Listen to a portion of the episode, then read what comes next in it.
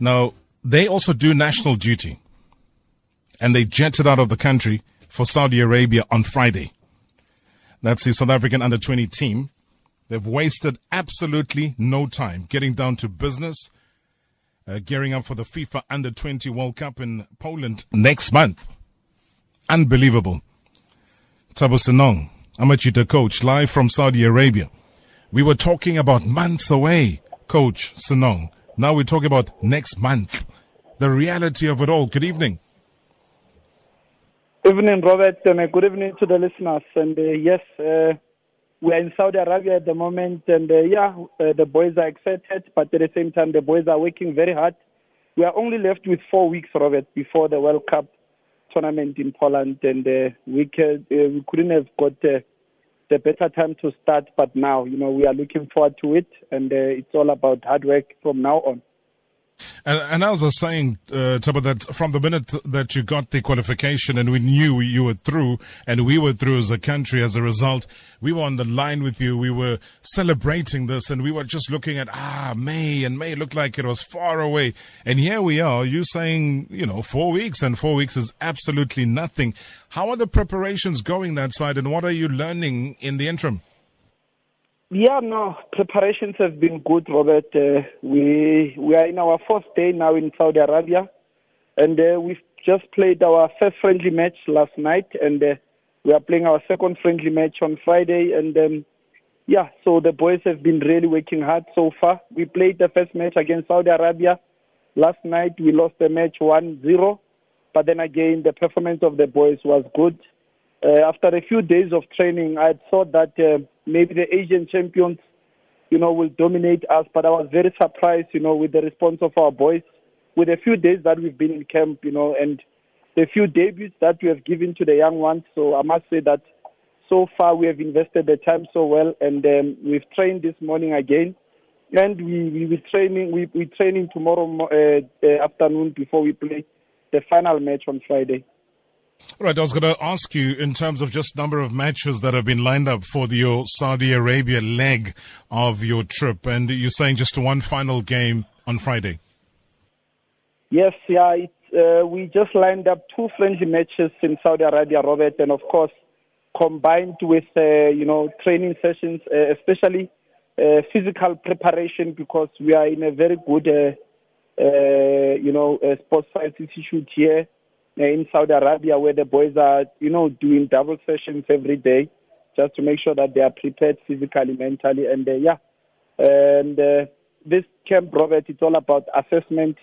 It's all about giving the boys, you know, laying a good foundation as far as team chemistry is concerned, uh, team harmony, fitness levels are concerned. And in the next four weeks, uh, it's again uh, friendly games in Poland, you know, against countries such as Uruguay, against countries such as Ukraine, uh, Ecuador, the current South American champions. And these are the kind of preparations, friendliness that you need in order to prepare the boys for the demands that they are going to face when we start the World Cup tournament in Poland.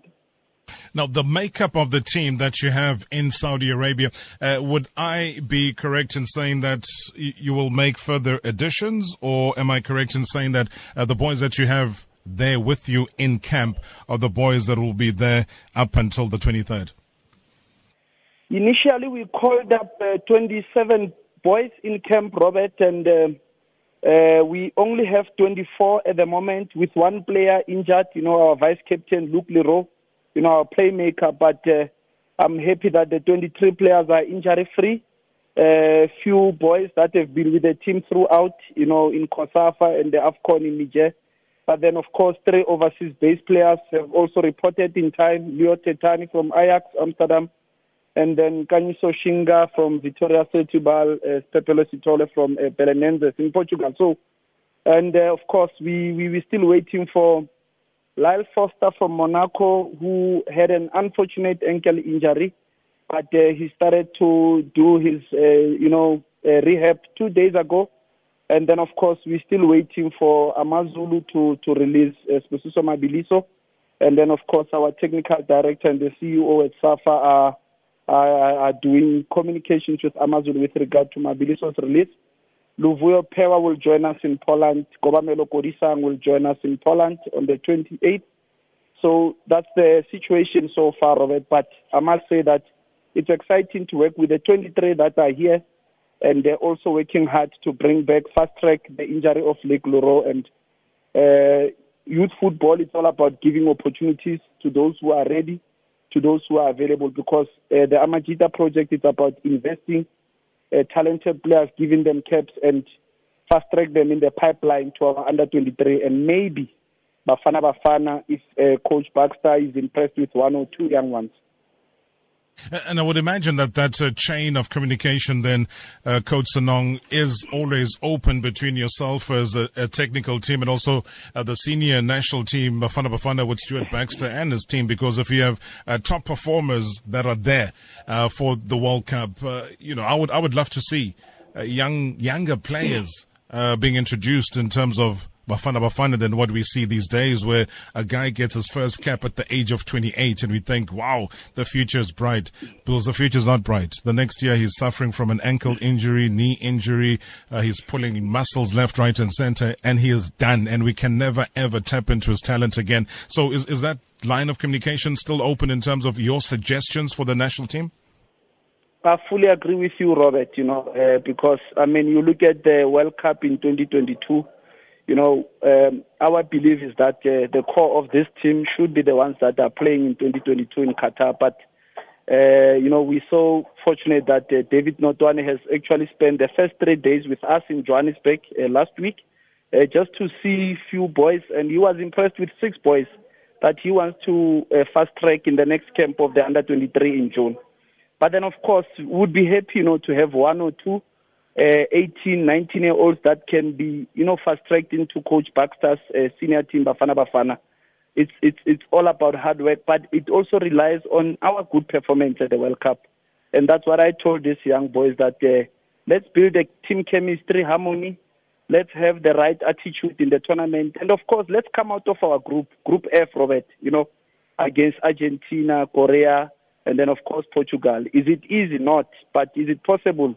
Maybe through hard work, through planning, and uh, it's all about writing the history and uh, making our country proud. But uh, with hard work, with planning, uh, I have no doubt uh, on on, uh, on this talent, and I believe that these boys can really have a good tournament. And I must say a big thank you to SAFA for allowing us to spend a week in Saudi Arabia and the remaining four weeks in Poland to make sure that the boys are well prepared uh, from a mental, physical, and tactical perspective.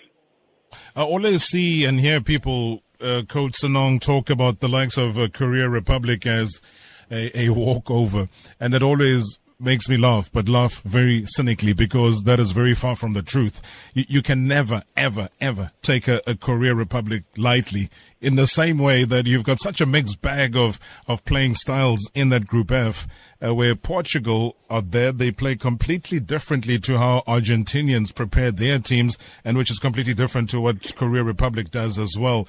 How are you finding that as an, an absolute challenge, number one, to you as a coach at this level, but also as an adjustment for the players as a whole?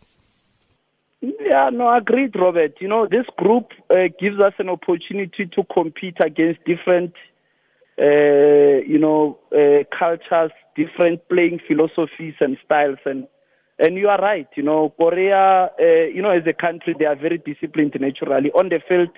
Tactically, they defend together, attack together. You know, for 90 minutes, and uh, but your South Americans, Argentinas will always bring those individuals that make a difference in a match so is Portugal. So, and hence we need to make sure that we prepare our boys. But what is our strength as a country? Yes, uh, we have the creativity, we have the skill, but yes, can we balance it with some structure organization? Yeah, we saw that in Niger. Our boys were disciplined in third place in defending, but uh, yeah, somewhere, somehow, the attack was absent, you know, and that's what we need to complement. We are coming here with a good base, but uh, we need to go to the World Cup with some good balance in our attack, and of course with some individual brilliance, and that's what we're working on. We have players such as your Promise Mkhuma, you know, your your Leo Thethanis, uh, the players such as your Liglu Rose, uh, Oswin Apoli. So we do have some young talent that can make a difference inside the structure. And that's what we are trying to do if we really want to improve as a footballing nation. And what an opportunity that is given to has been given to these young ones to play against different teams from different continents. Such a blessing to to be tested against this likes, and I must say that the, the boys will be very very would have learned a lot, Robert, when they come back. You know, after the tournament, and the country would benefit a lot from such projects in our junior national teams. It's you know, it, Thabo Senong, what what are you saying makes so much sense though because I'm sure in the makeup of the players that you have, they would have traveled, but not all of them would have traveled as extensively as they are asked to travel right now. And that always plays a role. And at times, maybe we tend to overlook that aspect uh, of play. So you would find them very well traveled. You know, the Fosters are now seem to be well traveled because they have reached places and areas that others haven't reached. How do you find it easy or not easy to try and align all of those together so that they almost seem to be at the same level? Yes, uh, hence we, we, we always try to, to, to lay a base that you know is it's it's it's it's guided by good values and good principles in the team because uh, hence we have you know a technical team that consists of people like Helman Mkhalele, somebody that has succeeded with Bafana Bafana, 61 caps, spending eight years in Europe, Turkey. So we always try to use the former heroes of South African football as point of reference uh, to motivate these players to reach their ultimate potential. Steven Pienaar made it, Benny McCarthy made it at international level. So is Aaron Mokoena. And a whole lot of players, your Shaun Bartlett. So it's always important to try in our motivational presentations to try and use these former Bafana players as idols to motivate the young ones so that the young ones can graduate into the next level and again help Bafana Bafana to have quality players representing us abroad, but have also quality players uh, representing us in our local clubs, especially at CAF level. Hlompho Kekana has shown his leadership qualities at Bafana, at Sundowns, and uh, those are players that we use as examples.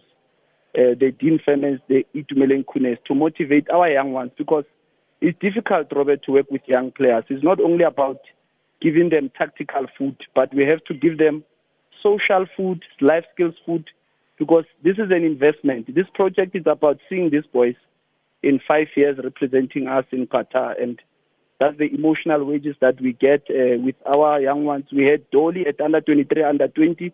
We had Pesita at under 20. We had Lebo Mothiba at under 17. And, you know, it's satisfying to see the end product at Bafana at the moment.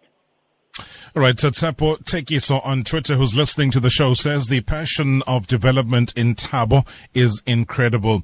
And also, Power Toiler says, what I like about Coach Senong, I saw him in Reicha Park watching the young players. It means that he will come with new young talent again, says Donkey very much, Coach. Uh, so power to you, Coach, and we will definitely be following uh, every move. We'll try not to disturb you much, uh, but when you do uh, start to miss home, we will give you a call. We'll get updates from you, and we'll be in your journey, the highs, the lows, the you know everything that happens uh, within the Amajita camp. Uh, we'll be the first ones to try get it across to the entire nation right here on Marawa Sports Worldwide. All the best, Coach, and good luck.